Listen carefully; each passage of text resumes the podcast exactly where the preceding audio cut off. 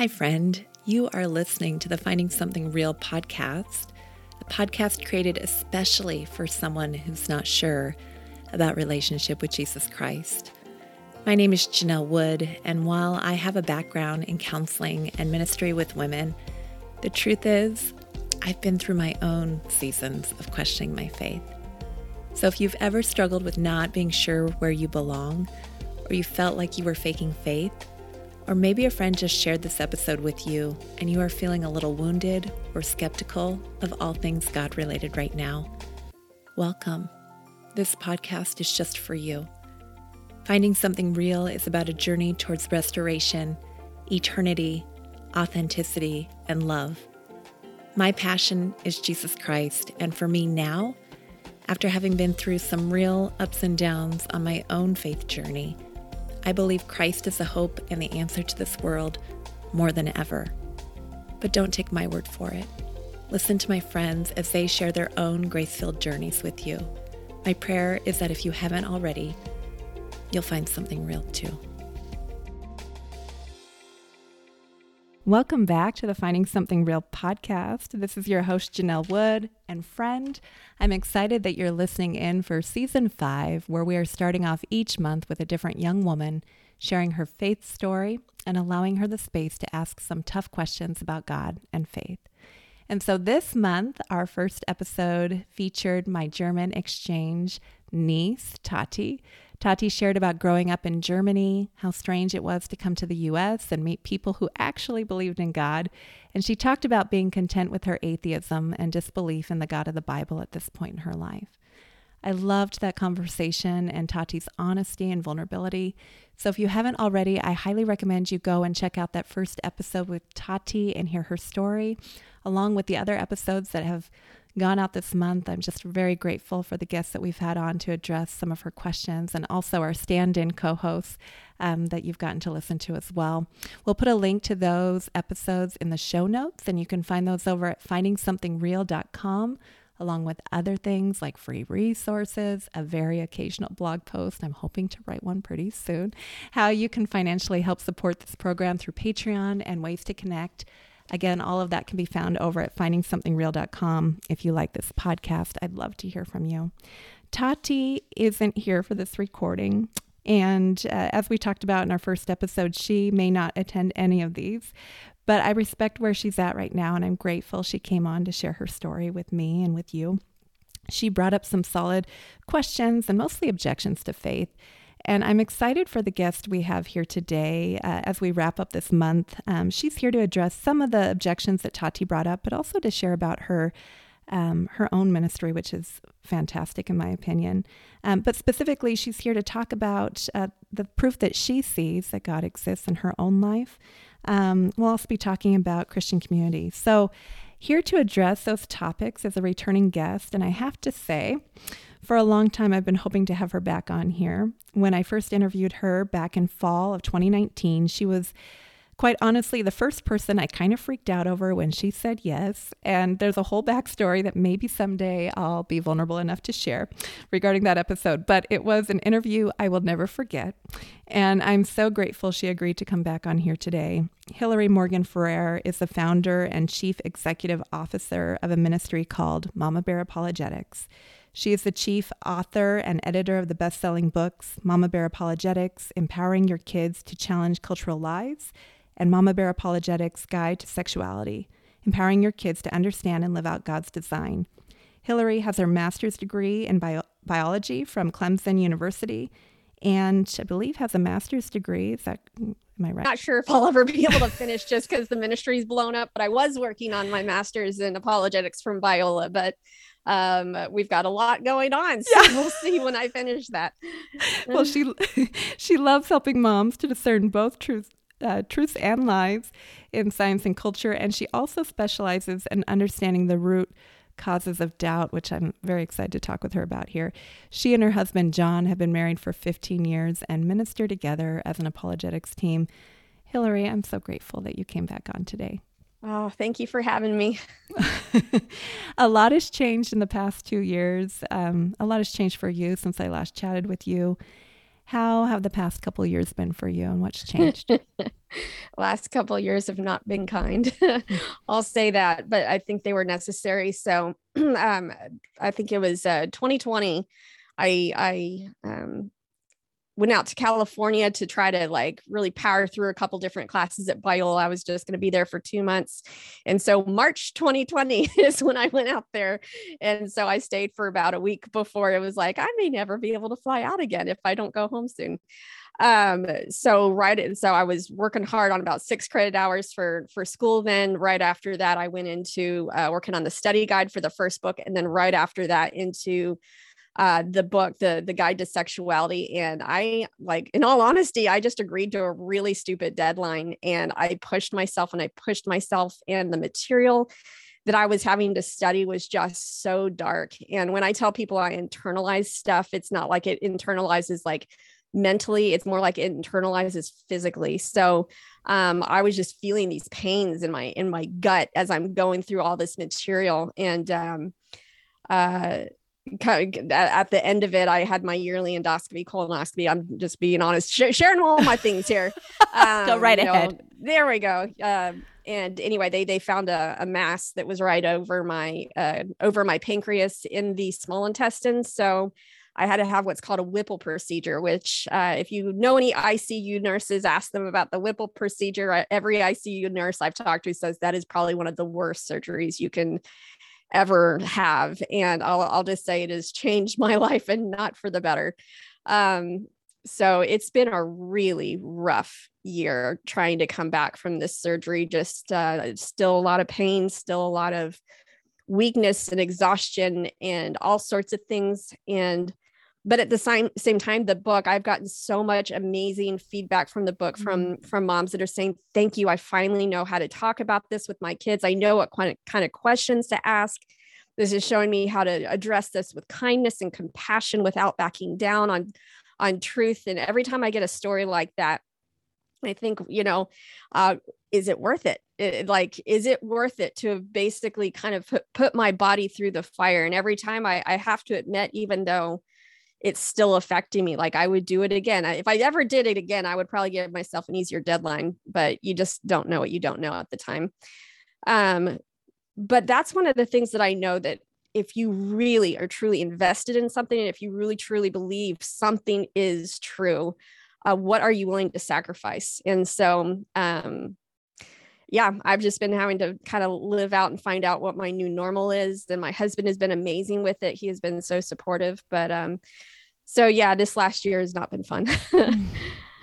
wow. Um, tell me a little bit more about your ministry for those who aren't uh, familiar with Mama Bear Apologetics. Yeah, so Mama Bear Apologetics is is uh, for moms wanting to equip themselves so they can equip their kids. We get lots of people asking, "Oh, do you do kids curriculum for this you do kids curriculum for that? And i'm like no that's not what we do. We equip the moms because we think that you are absolutely the best teacher in your family. And so if we can make it to where you understand stand it you can then start kind of combing through and, and answering the questions and you'll at least know where to look to find the answers.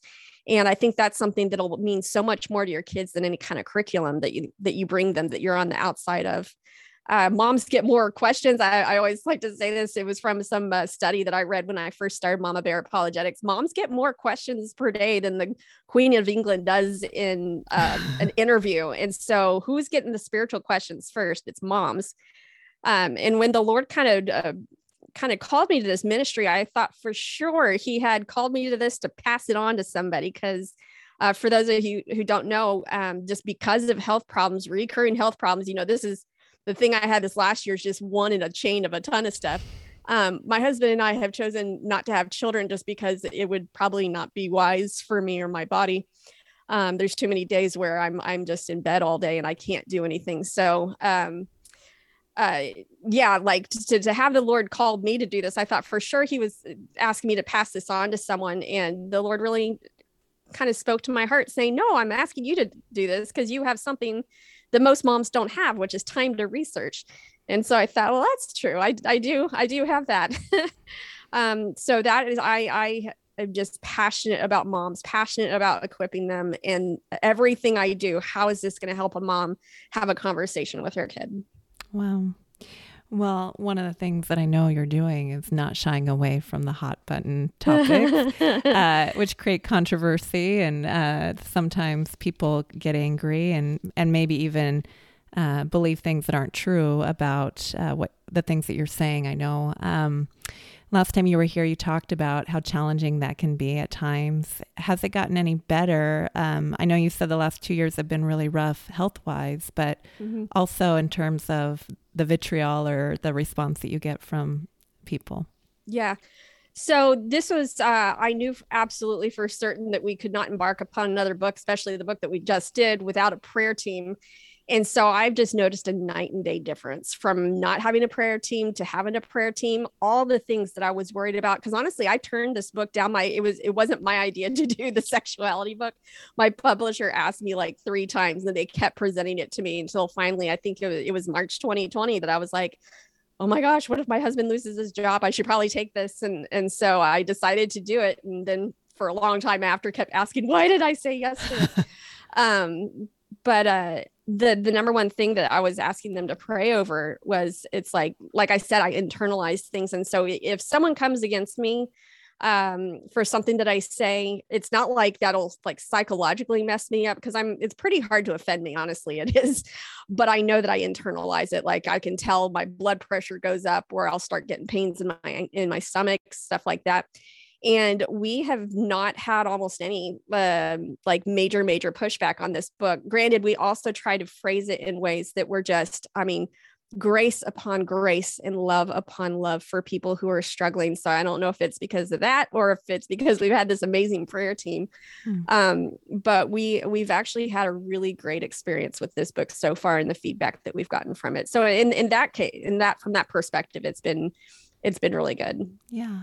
Do you ever hear from uh, non Christians or atheists like Tati, people who are like, uh, what did I just pick up here? This book about. yeah, we'll we'll get a couple of those. You know, the ones that you know say I'm throwing this in the garbage. I don't want it to, you know, be circulated even at the thrift store. You know, we'll we'll get a couple of those, or we'll um, get people who they they will immediately equate um, teaching on biblical sexuality with hating people who don't uh, agree with the biblical sexuality. And I don't think there's any kinder way we could have phrased this of how much we are intending to love and how much we want to love on on people who are struggling. And um, that you don't have to agree to love each other you know and you don't have to agree always uh, to be in relationship with one another. And also we, we took great pains in this book to call the church on the carpet for a lot of the ways that they have really, really failed in a lot of ways. Um, so either on in the same sex attraction chapter, I spend like the first third of the chapter talking about how the church has created sometimes these unpardonable sins. It's like they'll pick this one sin and then that's the one that they rail about. You know, it, back in the day, it was divorce. It didn't matter, you know, if a guy was, you know, abusing his wife and sleeping around, you know, as long as you weren't divorced, you were still welcome in polite company. And then it was having a child out of wedlock that basically, you know, you could do whatever you want in the back seat of the car, but as long as you don't have that proof, you know, that child out of wedlock, then you you get a pass. And then they've moved on to homosexuality you can have as many baby daddies as you want or baby mamas or whatever but as long as you ain't gay then you're welcome in the church. And it's just been kind of this cycle of hypocrisy.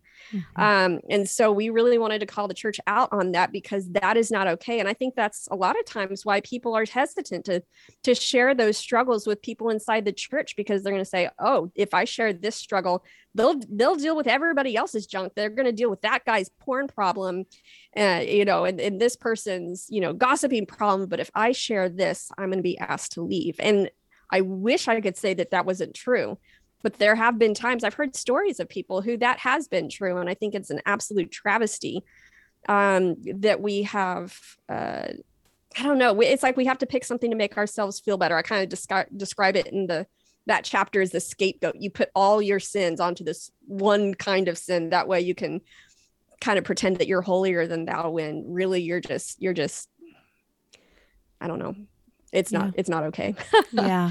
Yeah, I've had uh, a few people on here talking about that topic, and um, I know my friend Drew Berryessa. He has a ministry uh, that I'll put a link in the show notes, but he talks a lot about that. And you know, it's a tough place in the middle. He says there's this tension between grace and truth. And he mm-hmm. said, if mm-hmm. you don't feel tense, maybe you're not doing it right because I, there's absolutely. a tension. Yeah, absolutely. I remember, uh, you know, a little, little off topic. It, it was this Q and A with the professors at Biola, and someone was like, I really don't feel comfortable with the theology of hell. What do I do with this? And Clay Jones reaches for the microphone. He says, You're not supposed to feel comfortable with the theology of hell. If you feel comfortable with the theology of hell, you don't understand the theology of hell. Yeah. And so I think it's kind of the same way. It's like it, it is this discomfort of like, I want to love people, but they're telling me that this is hurting them. Mm. Um, and so, but, but then God says that, you know, other things are hurting them who do i listen to you know and it's just it is a tense moment um, and if you're not living in that tension i don't think you understand uh, yeah. uh, just um, the how how we are supposed to live and believe yeah. And this is kind of off topic, but I remember watching a YouTube video that you, I don't remember the context of it, but you were in it. And you were talking about the Christian response. And I want to say it was right after the election, but you are right before. Mm-hmm. But you said something that I'll never forget. You said, um, that as Christians we're often called to absorb. Ooh, and yeah. uh, mm-hmm. man, and then I thought, well, what do you do with all that tension? I mean, you just talked about how it's taken a toll on your body, yeah. how you're taking all of this stuff that you feel passionate about, that God has given you this ministry and this way to share faith with people that is equipping moms. I mean, it's a tremendous and beautiful ministry. Um, I've personally been blessed by it but you're also talking about your physical body kind of falling apart, Hillary. Yep. Um, nothing and, new. Uh, it's honestly nothing new. It's just, so, you know, getting the manifests in different ways. Yeah. And this podcast, you know, it's for young women who aren't sure about faith, but it's also for people who love them, who are wanting to know, you know, how can I have conversations? Uh, but for somebody who's listening to this who is a Christian who's saying, man, you know, like, I don't want that to happen to me, mm-hmm. you know, yeah, I, I, don't want to absorb. Um, you have any thoughts on that? So the absorbing aspect of it, if I remember correctly, because I do remember saying this, um, is this idea that when you talk to someone who's not a believer, uh, and and sometimes people who are believers, you're not just talking to them as you yourself. I'm the I'm a Christian and I'm talking to you. A lot of times you're talking to them as a representative of every Christian they've ever talked to, and there can be anger at Christianity, there can be anger at church, there can be anger at so many things where they will just accuse you and accuse you and accuse you of all these different things. And you know there's probably some story in the background and part of our job i believe um and maybe not everybody's called to this. Maybe the lord's just called me to this and called my husband to this is really just recognizing that it's not me that they are so angry at. It's maybe um you know ex- bad examples that they've had in the past and so it'd be easy to try to defend myself. Well, I'm not doing that. I haven't said that, but you know, just absorb it and let them get it out. Cause sometimes just being able to let it out is itself healing and cathartic, but you have to have someone that you trust who can handle that stuff. I mean, for all of us um, uh, that have really amazing husbands who uh, get to hear our, our sometimes our female neuroses where we're just going off about something, it's like we just need someone to hear us out sometimes. And so i and, and then you can then you've gotten it out. And uh, and you can continue on and then you can interact as individuals. But sometimes it's like it, it's almost like a testing like seeing is this going to push this person away and when i see that hey it doesn't push them away in fact they they came back and they responded um really really well I, i've just heard lots of people who say um, that that one of the things that drew them to Christ is that no matter what they said, no matter what they threw at the person, that person just came back and continued to love them. Um, and that, I mean, just think about that's exactly what Christ did. I mean, he had people spitting on him and hurling, hurling, you know, rocks and all this stuff at him and, and shouting lies about him. And he absorbed, he absorbed all of that and he still continued to love. So, um, that that is one of the you know not fun parts of of following him but then again he's never asked us to do anything that he hasn't done himself 1st mm-hmm. and so uh we we don't we don't serve a god who's up in heaven looking down going like mm, man stinks to be you i mean we have a god who came down and he says you know watch me do it first so you know how to do it um, mm-hmm. and there's something beautiful about that but at the same time it's still not fun it's never going to be fun yeah. um, but that's what we're called as Christians to lay down um, to pick up our cross, lay down our lives, and follow Him. And and I've chosen to do that. Um, yeah. Yeah. I know you spend a lot of time uh, dissecting, in a way, um, what I would call prevalent doubt um, with young people in, in our current culture. Do you think that skepticism is more mainstream than it has been in the past? And if so, why do you think that is? Um, yeah, I do believe skepticism is more mainstream, and we kind of go through that in the skepticism chapter. I, I think it really started with the new atheist right around 2001, um, as we describe in the first book. I think now um, we actually have a, a full blown fad going on, uh, a fad or a social contagion. I'm not sure, probably closer to social contagion of deconstruction. People say, "No, I'm deconstructing my faith." When they that's the that's a word that they don't realize all the baggage that goes along with that. So true deconstruction is basically um, removing. How do I say this? It's taking words and their meaning and separating them and saying that these words don't have to mean this and basically this can mean whatever you want it to be. And you deconstruct something and alter these individual little parts where they don't fit together again. And then um, if you can feel like you have created a question in each of these little parts then you just chuck the whole thing. Um, what people are a lot of times meaning right now is that they've had some toxic theology does creep in in some churches. I will grant that. Um, toxic theology just doesn't doesn't always mean just stuff that i don't like stuff that makes me feel convicted or stuff that's out of step of culture. It's like that people try to act like toxic theology and that are the same thing. Toxic theology would be something more along the lines of you have to perform and if you're not perfect then you're not welcome.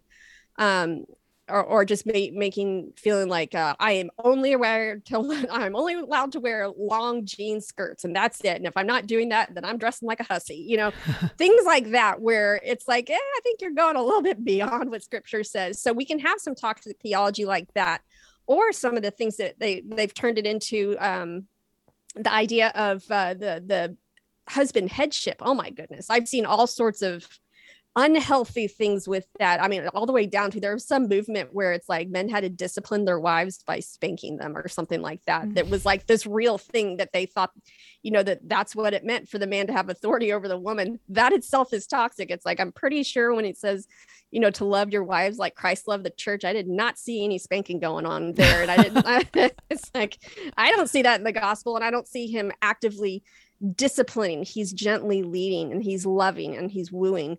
Um, so there is a lot of toxic stuff there, but I think because there is some legitimate toxic things that are going on, people then can just take that word and apply it to anything that they want mm. uh, and say, oh, I'm recovering from toxic theology, when in fact they're choosing not to recover from the fact that they want to follow their own sinful heart. Mm-hmm. Um, so you can't, a lot of times, just from the words alone, you can't really tell the difference, but it's just become one of those things that's very acceptable and almost like if you're not going through this time of uh, reevaluating everything you thought you know, well, then you're just kind of a, a, lemming sheep who's just following the crowd and never thought a thought a day in your life. And it, it really doesn't pay attention to the people who have actively sought to understand theology and to why they believe what they believed. And it does it doesn't allow it, it, acts like people like that don't exist that you're either a lemming or you're a doubter seeker and who's the the one that's you know really willing to go where the evidence leads. So um and then you'll have people who are just legitimately struggling. I would say like the problem of evil will always be the thing um that will cause people to doubt the most. The problem of evil being if a good God exists, then why am I, why is there so much evil in the world? Why am I having to go through this? Um, you know, someone whose parents are getting divorced or who uh, had sexual abuse in the church or had their entire youth group turn on them or they were bullied or they're having same sex attraction feelings that they wish weren't there or uh, whatever it is that they're they're going through where are you god? Why am i having to go through this? Why can't i just be like everybody? Why can't i be accepted and loved for who i am? All of these questions um, are causing them to doubt that who god says he is. But what I, a lot of those what i call them is expectational doubt. Expectational doubt is when you expect god to be a certain way and when he doesn't live up to your expectations then you start to doubt uh, in that sense that I think doubt can actually be a really healthy thing that it's revealing expectations that maybe aren't true.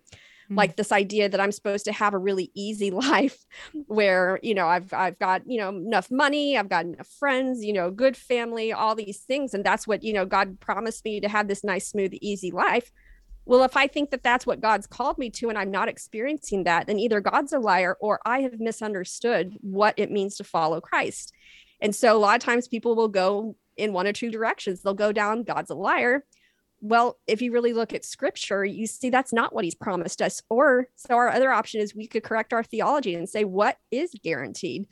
And whenever people talk about the promises of God, I'm like, well, I think, you know, the Old Testament, there's a whole lot of promises and curses, you know, for if you follow him. But it seems like the one main promise in the New Testament is um, uh, you will have trials and tribulations, but don't worry, I'll be with you through them. Like that seems to me the main theme. And if you miss that, then you might have you, you might feel like you some did a bait and switch on acting like oh you know your life is going to be so much better once you become a christian yeah it will in some ways you have like this peace before god that you didn't have before but it doesn't necessarily mean your life's going to be easier a lot of times it means your life's going to be harder mm-hmm.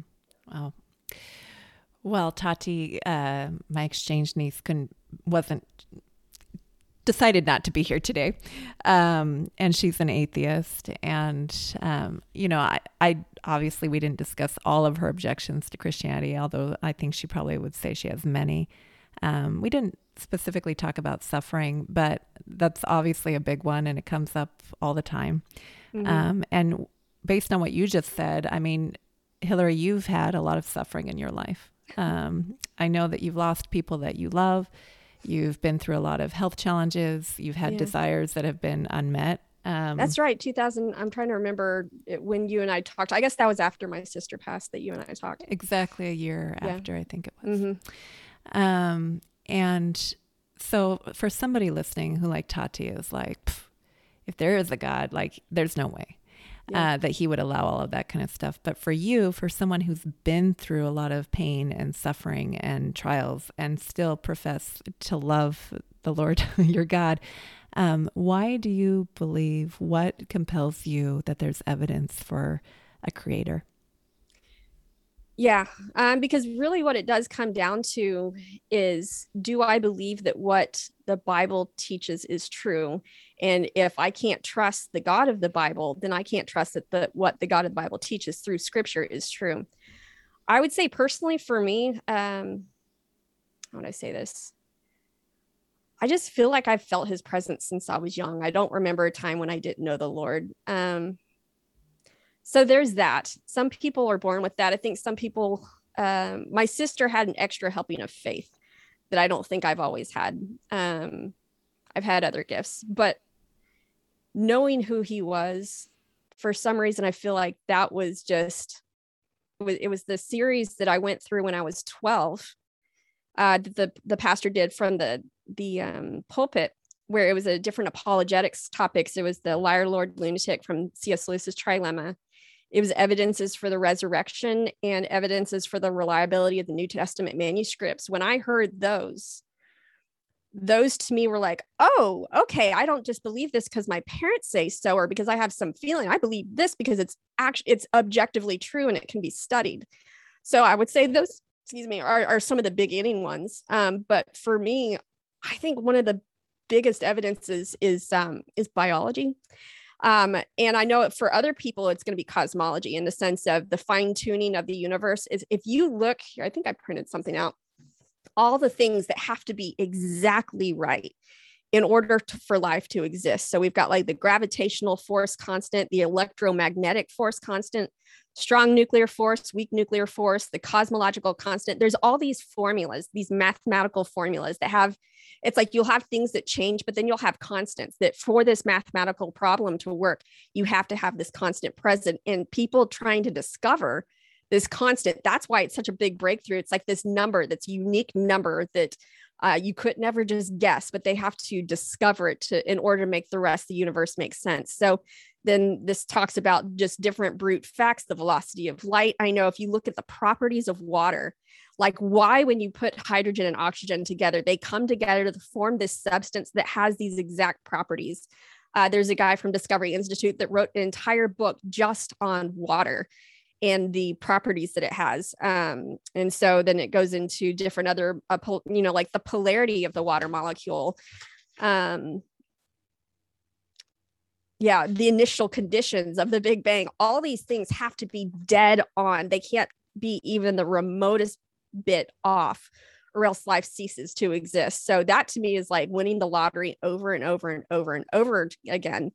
Now moving on to the biological stuff. So this is like once you actually have life began and the universe began. When when I studied um, biology, I noticed a real similar thing where it's like for me, proteins are a huge deal for uh, I know it sounds funny. What what you know? What's the proof for what what makes you so sure about the uh, existence of God. I'm like proteins, proteins, really, you know, because people think proteins, they think, oh, like meat. No, so it's like everything in our body is made up of proteins. I mean, obviously not everything, everything, but like a good majority, uh, you know, like our cell membranes and all the organelles, all these different things, and um, our DNA programs these different proteins. Well, if you if any kind of string of amino acids could do and will do something, then, you know, sure, maybe you could have life kind of cobbled together. But out of the, I mean, it's almost a near infinite possible combinations that you can have. I think uh, the last time I checked, which was back when I was doing my master's, it was like we we had something like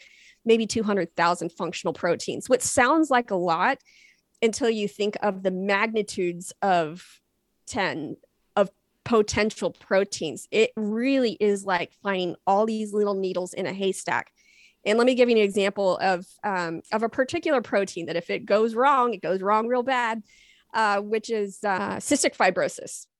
So cystic fibrosis, everybody knows about cystic fibrosis. Um, did you know it's just a single amino acid with the wrong polarity that causes cystic fibrosis? Like as it was putting this protein together, just one of them was off and the whole thing uh, is now not working. I was just diagnosed with hereditary hemochromatosis, which is a blood disorder. And it's the same thing. It's like there's one amino acid that's out of place that didn't get spell checked and causes all these problems. So when we look at these proteins, it's not like any combination of proteins going to work. Basically, protein folds like a key that fits into a lock somewhere in order to act upon it because it's like you can't just have these free floating proteins either. You have to have something for them to act upon. Um, so this idea of oh randomly this protein forms and randomly it's the exact same kind that we needed and, and look the, this uh, the you know the lock and key mechanism that it needs in order to do something is right there right next to it just when it accidentally formed out of chance there's just too many chances. And to me, it's like when it comes down to it, I'm like, it's a statistical impossibility, if not an improbability. Uh, you really have to uh, have to, I don't know, wear a blindfold and turn your brain off in order to think that all this stuff happened just on its own. And I think the more I understand it, the more I recognize, wow, this is so impossible for this to have happened. But it's one of those things where if you just kind of gloss over it and think, oh, like don't look too closely, oh, I could see this process maybe beginning to happen. Um, you need to look at it a little bit more in depth and say, okay, what would be step one? What would be step two? And I don't know if that's making sense or not, but um, that to me is one of the things where I, I just, I would not be comfortable disbelieving in God. I, I feel like I can't I know what I know.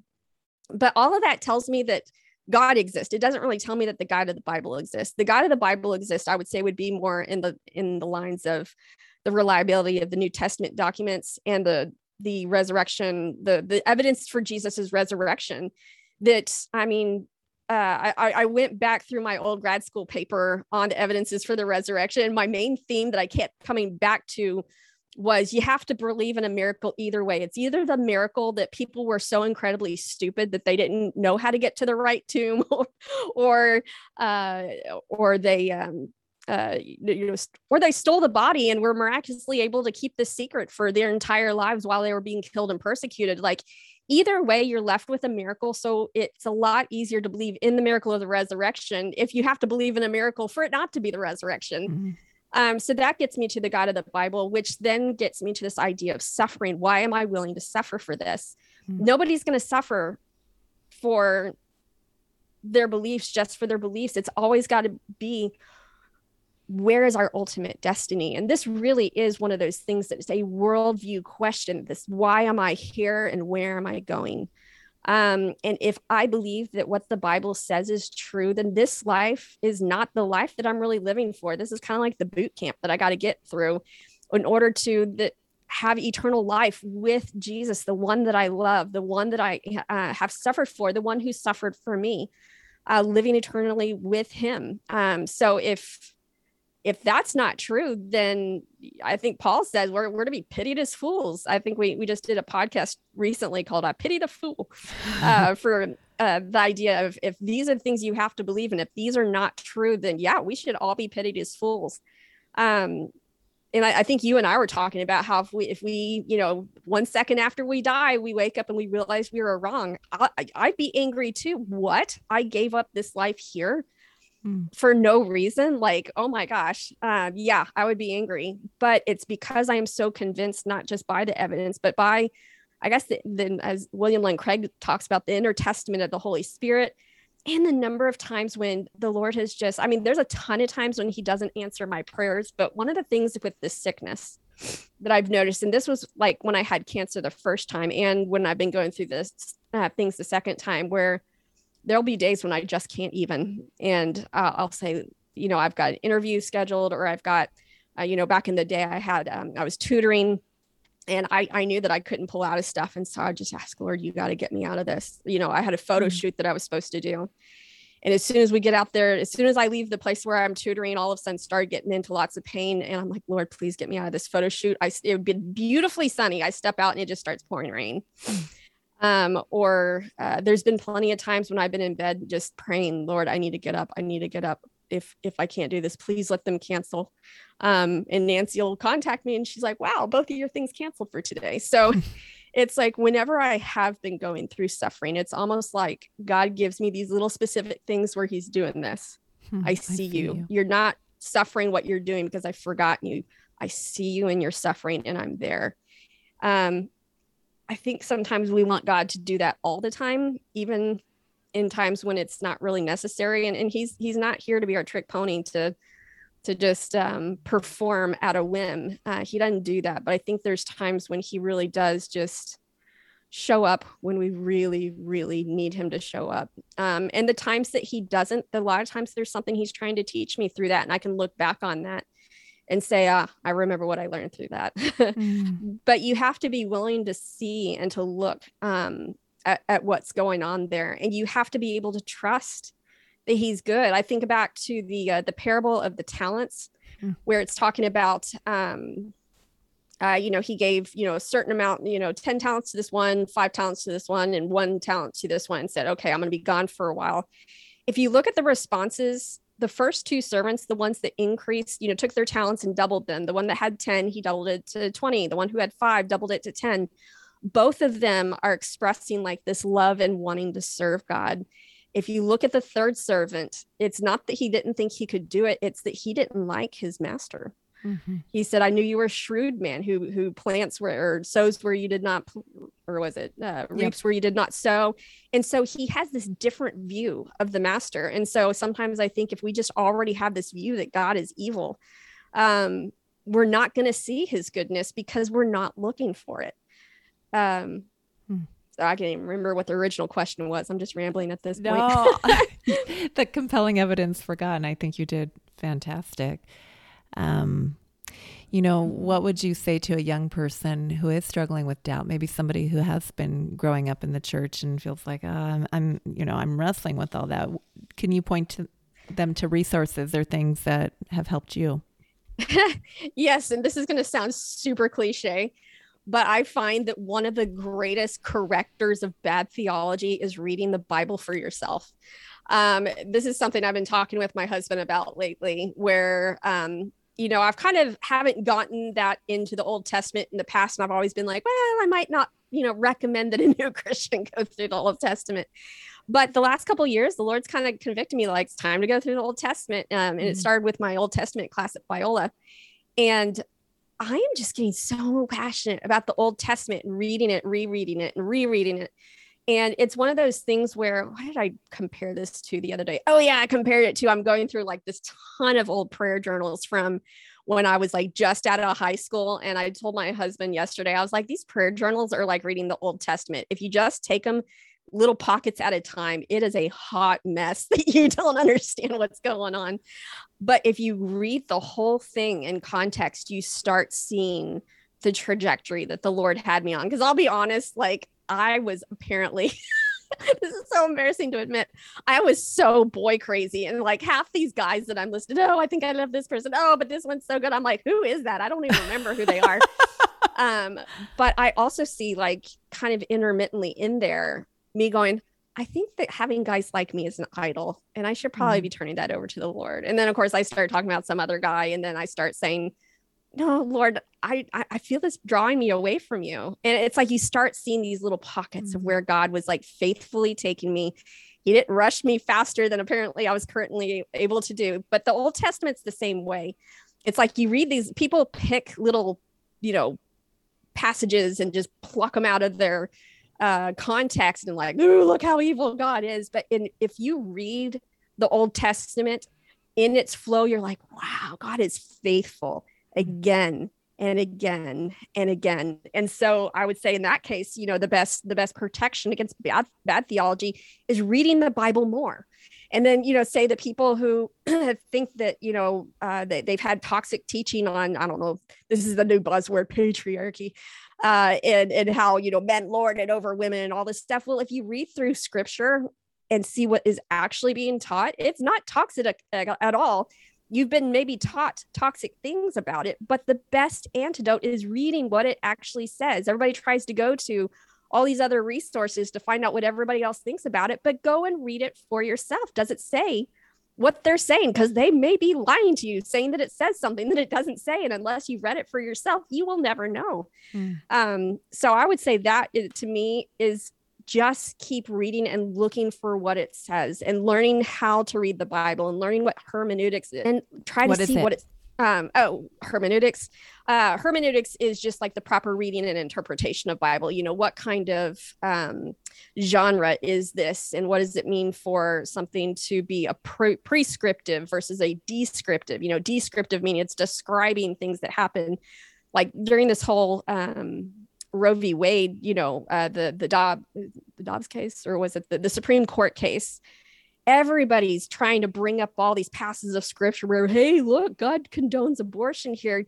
Dude, read it for yourself. This is describing war crimes by some guy saying he's going to go rip open pregnant women. This is not God saying, like, this is a good thing. I think y'all should go rip open pregnant women. Mm. It's like literally a prophet saying, I'm crying because I'm seeing the evil that you're going to do. This is what you're going to do. And this is what you're going to do um, or the, the the passage where you know it, if the husband's jealous of his wife uh, thinking that she's been unfaithful we can't go into all that. If you actually read it and understand what's going on there this is the way that god is actually protecting the woman from jealous husbands being able to do just whatever they want whenever they want.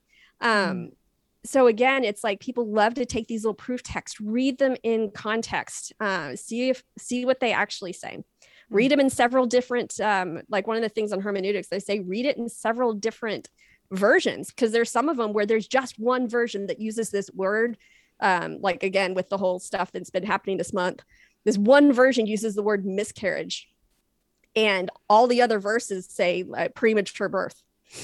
And those are two different things in our world. It's like so if if all the other translations uh, in the literal translation is causing her children to come out um, which is a premature birth, it's like that's very different from miscarriage. Although somebody who translated it this one time translated it as that, and I mean there there's there's always going to be human insertions. So going back to the original languages, going back to the original text, that's what hermeneutics is: being able to read for yourself to see what the Bible says um, and how to interpret it properly. Mm, that's good. Um, so I know you've spent a lot of time researching what's out there in terms of worldview. Uh, in fact, I think one time on Facebook I saw that you had a stamp that said something like um, heretical garbage yep. for research purposes only. And which yes. is awesome. Um, I almost wanted to make my own such stamp. I'd love to know where you got that. Um, when I came into possession of a certain um, book uh, that a friend gave me, and when I told her, I think that's heretical, I don't know. Um, but truthfully, how do you avoid getting sucked into the new ideas that are out there that may challenge your faith? Because I think someone listening may say, that's great. Um, you know, I, I read my Bible, but then I leave the confines of my private you know my quiet time or whatever and i go out into the world or i go on my social media i watch a tiktok and all of a sudden my faith is shaken or mm. somebody tells me about this pastor over here who's deconstructing and now believes all like it's very hard hillary you know uh, to avoid all the noise in our culture yeah. um so have you how do you avoid getting sucked into those things um I think one of the best things, honestly, that people can do is study systematic theology. Systematic theology is where you don't look at just what one passage says, you look at what the Bible says as a whole throughout everything. Because a lot of times you'll find in there nuance of like, well, kind of in this, you know, these two, like there's two passages actually right next to each other in Proverbs. One of them says, answer fool according to his folly. Um, uh, or else he'll be wise in his own eyes. And then right next to it, says, Do not answer a fool according to his folly, lest you become like him. You're like, Okay, Lord, which is it? Do answer or don't answer?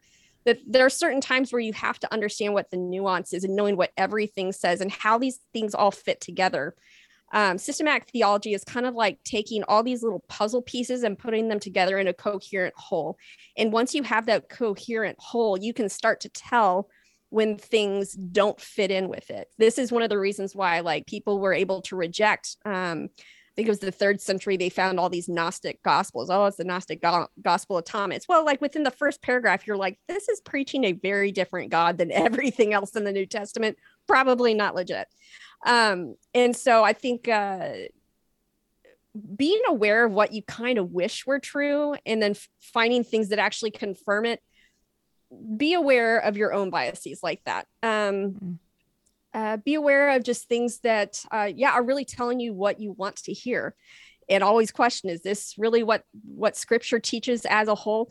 My question that I always say for people is: ask if this would be true for the persecuted church. If it's not true for the persecuted church, it's not true for us and that's one of the ones that people get real tripped up on of you know like oh the lord wants you to live your best life now and all these blessings and it's like is that true of the persecuted church no they're not living their best life now. They're being persecuted.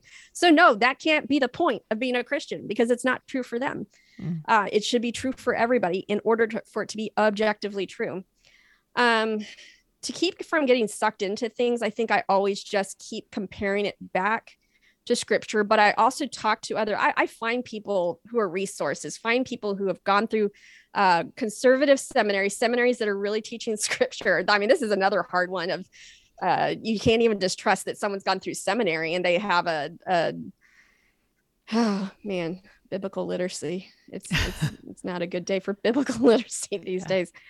Find people that you know to really treat uh, teach truth of what the gospel says and they're always encouraging you to go back to scripture and bounce it off them. I love asking other people what are your opinions on this? And you know sometimes if i'm getting lots of different opinions just keep asking people and keep asking why have them explain um uh, where they say plans fail for lack of counsel you know a lot of people around me wish i hadn't read that verse because i'm always asking everybody their opinion on stuff um but I think there's something to be said uh, said for that that we all have blind areas.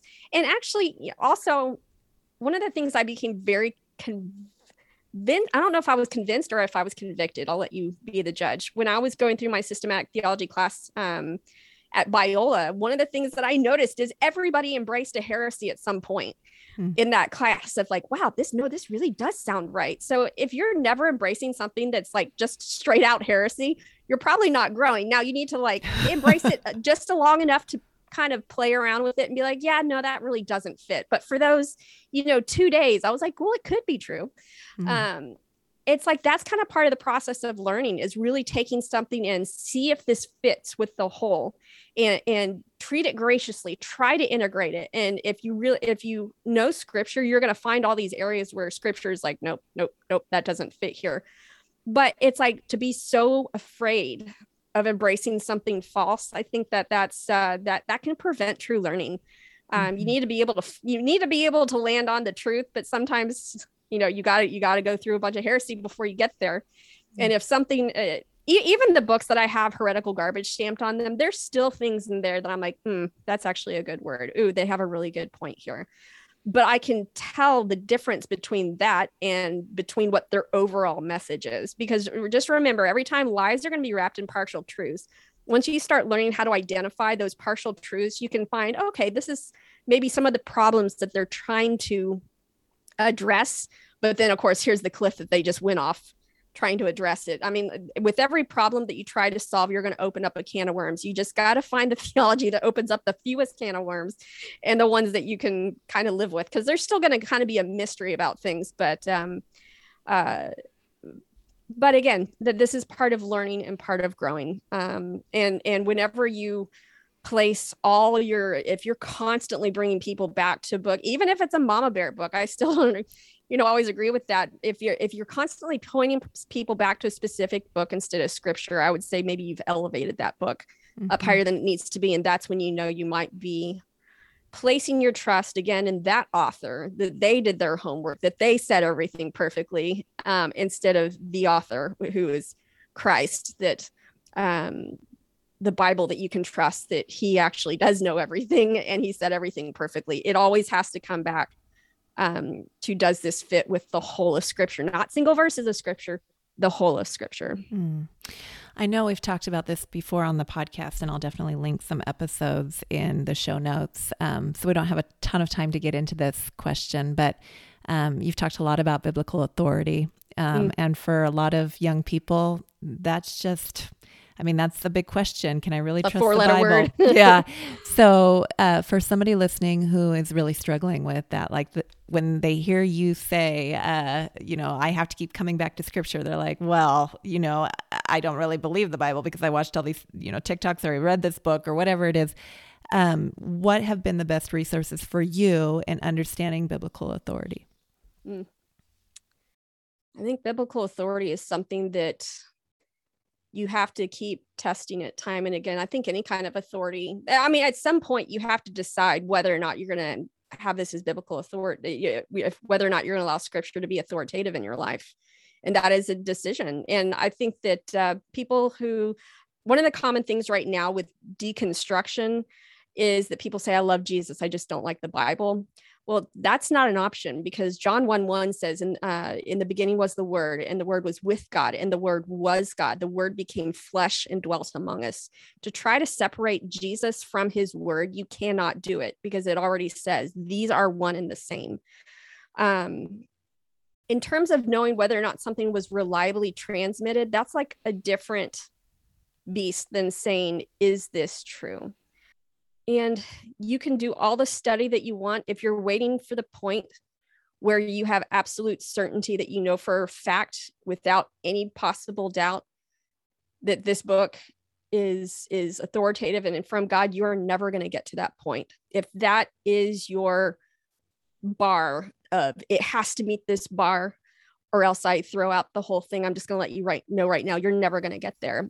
Hmm. you have to go be to the point of where it's beyond a reasonable doubt um, there's still going to be questions. There's still going to be things you don't understand. I mean, think about it. I, I try to think men and women don't get each other. Like, think about how I would say more w- guys don't get women. I mean, we're just a mystery to them. If if these two creatures can't understand each other, why do we think we're going to perfectly understand God? Mm-hmm. Like that's just that's again that's false expectations. Um I I think just if you are pursuing it and you keep asking and you ask with the true intent, just be like, God, if you're there and I don't know if you are there or not, I'm going to keep reading this. I need you to meet me. I need you to meet me there. And um, I need you to show me if this is who you are. And it's mm. okay to pray prayers like that. Probably the best prayer I ever prayed um, was a letter that I wrote to myself my freshman year in high school and it was one of those things where like our, our small group leader would like pack up the letters that we wrote and then sh- then we'd write another letter the next year and then we got to see what we wrote the year before. And anyway, mm-hmm. by the end we had four years worth of letters that we got to read. And i saw the lord really be faithful um, with this first letter. You know i'd grown up christian i'd grown up you know good church girl stuff like that.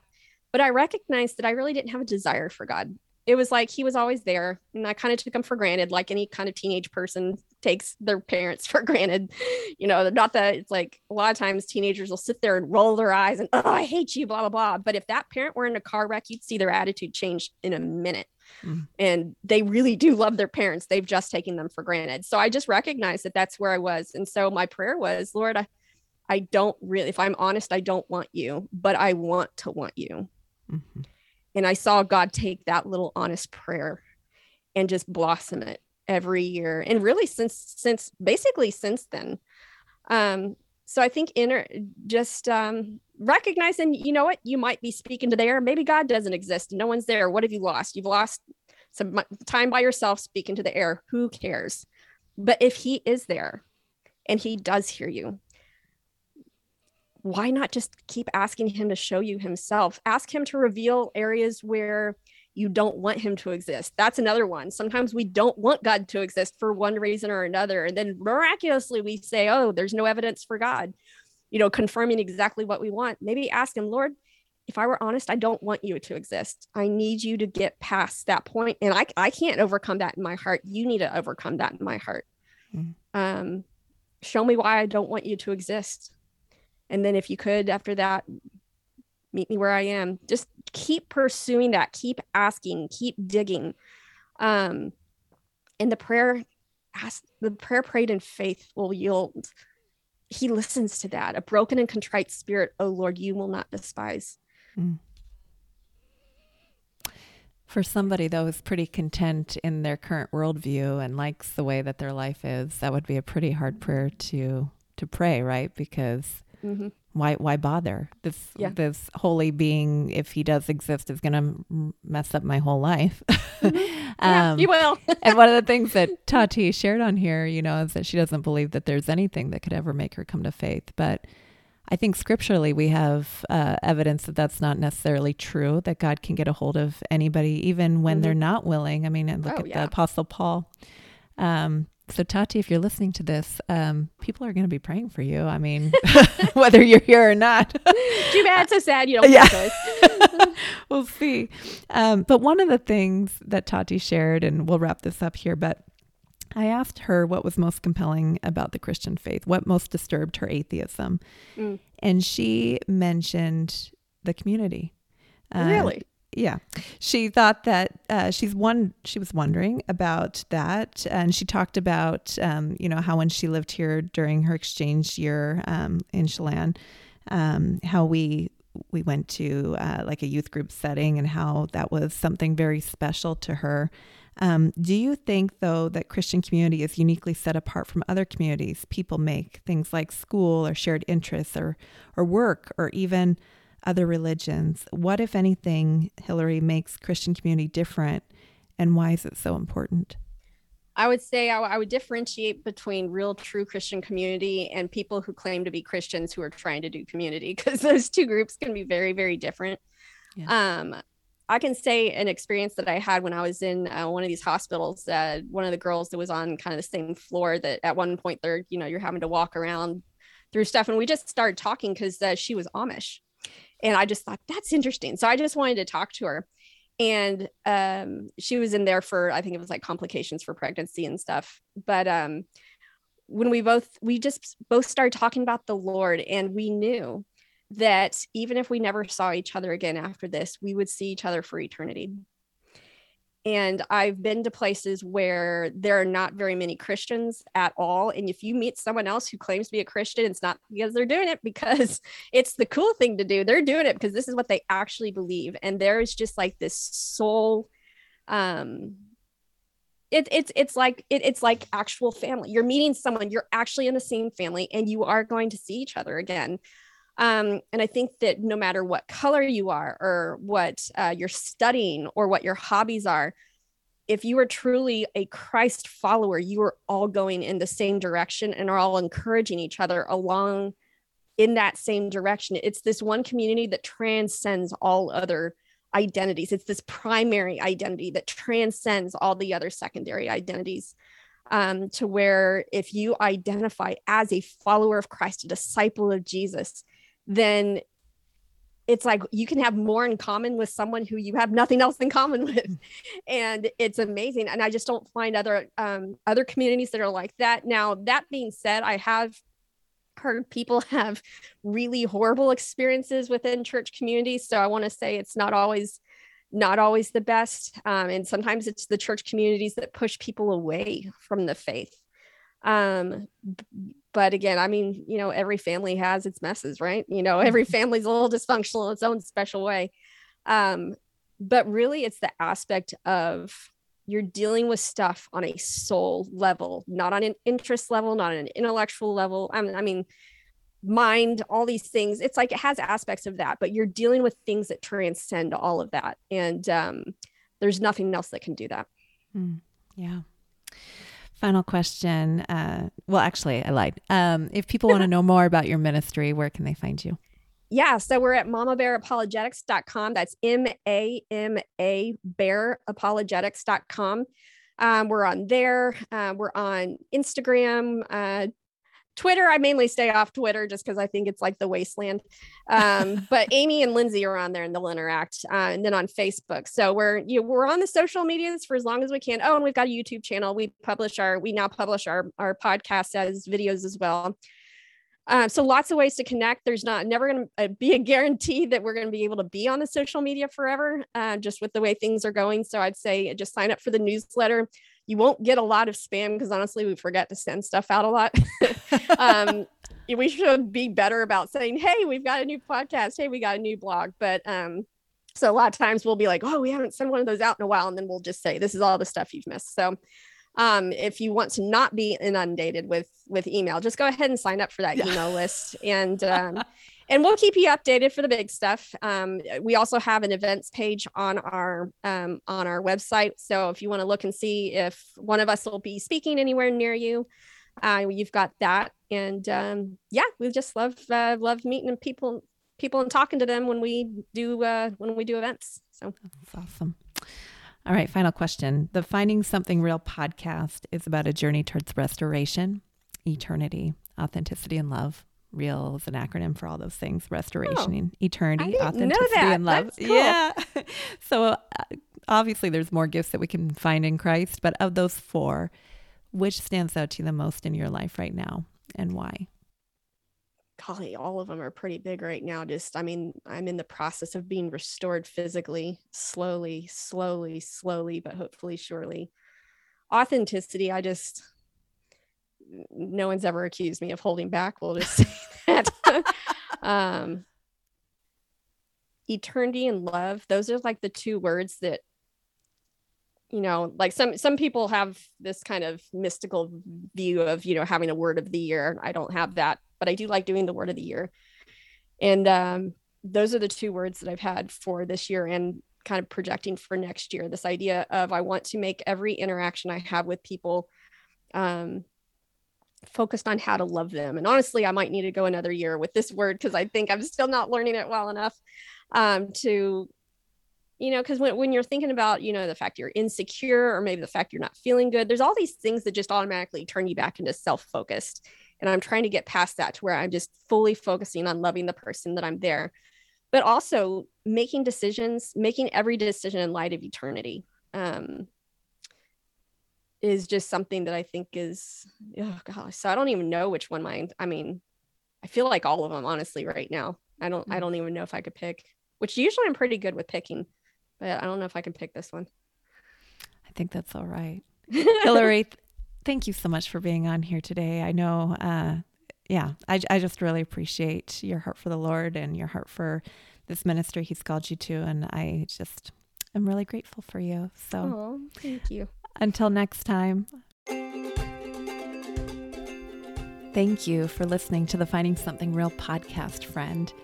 This season, we are inviting young women to join me as they share their personal stories and ask honest questions or share objections to the Christian faith.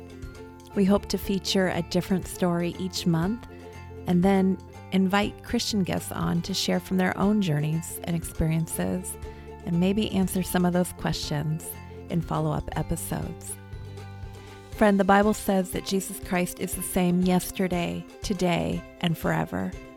I believe with all my heart that Jesus Christ is still in the restoration, eternity, authenticity, and love business. I know not everyone has experienced that, but if you're curious at all at whether there's something real to be found in Jesus, I invite you to come back next week as we continue on a journey towards finding something real in relationship with Him. Until next time.